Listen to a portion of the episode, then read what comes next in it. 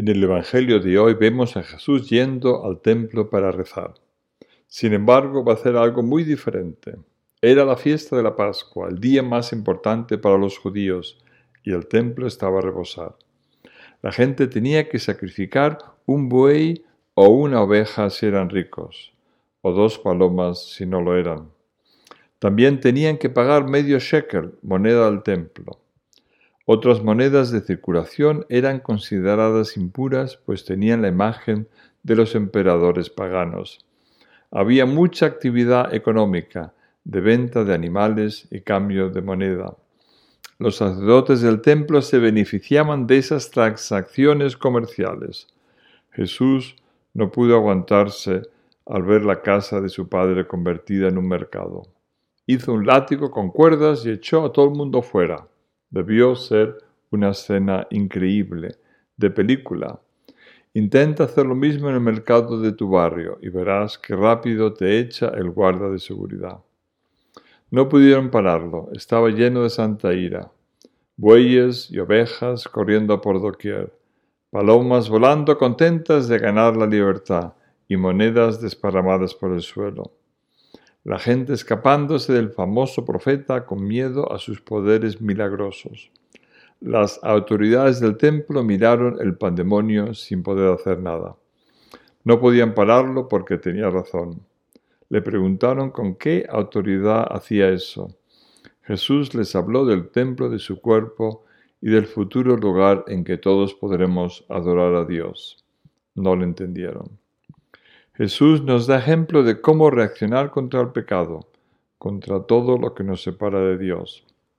Podíamos pensar que sus acciones fueron demasiado fuertes, que no hacía falta llegar a esas medidas extremas. Todo depende de cómo miramos a nuestra salvación, de nuestro deseo del cielo. Normalmente estamos más preocupados del cuerpo que del alma. Jesús no le importaba mucho lo que la gente pensaba de él, e hizo lo que tenía que hacer.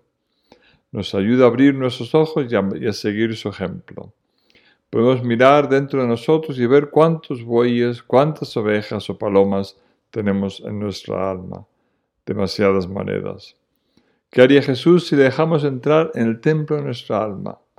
Le tenemos miedo escondiendo nuestros vicios debajo de excusas de todo tipo.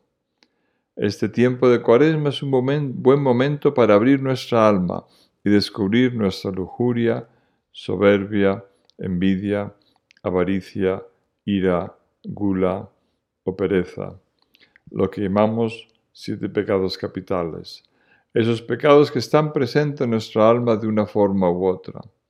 Si no conseguimos descubrirlo, Jesús no podrá expulsarlos.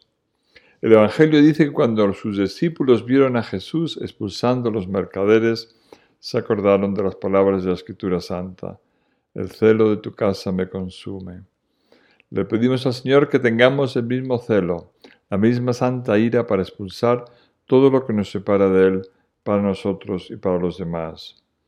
No tener miedo para ayudar a los demás, ver qué bueyes ovejas tienen en su alma, lo que sea que a Dios no le gusta. No podemos olvidar que Jesús viene a buscarnos y no queremos que encuentren nada que le displazca. Si nos preguntamos qué derecho tiene para entrar en nuestra alma, nos dirá que nos ha creado a su imagen y semejanza.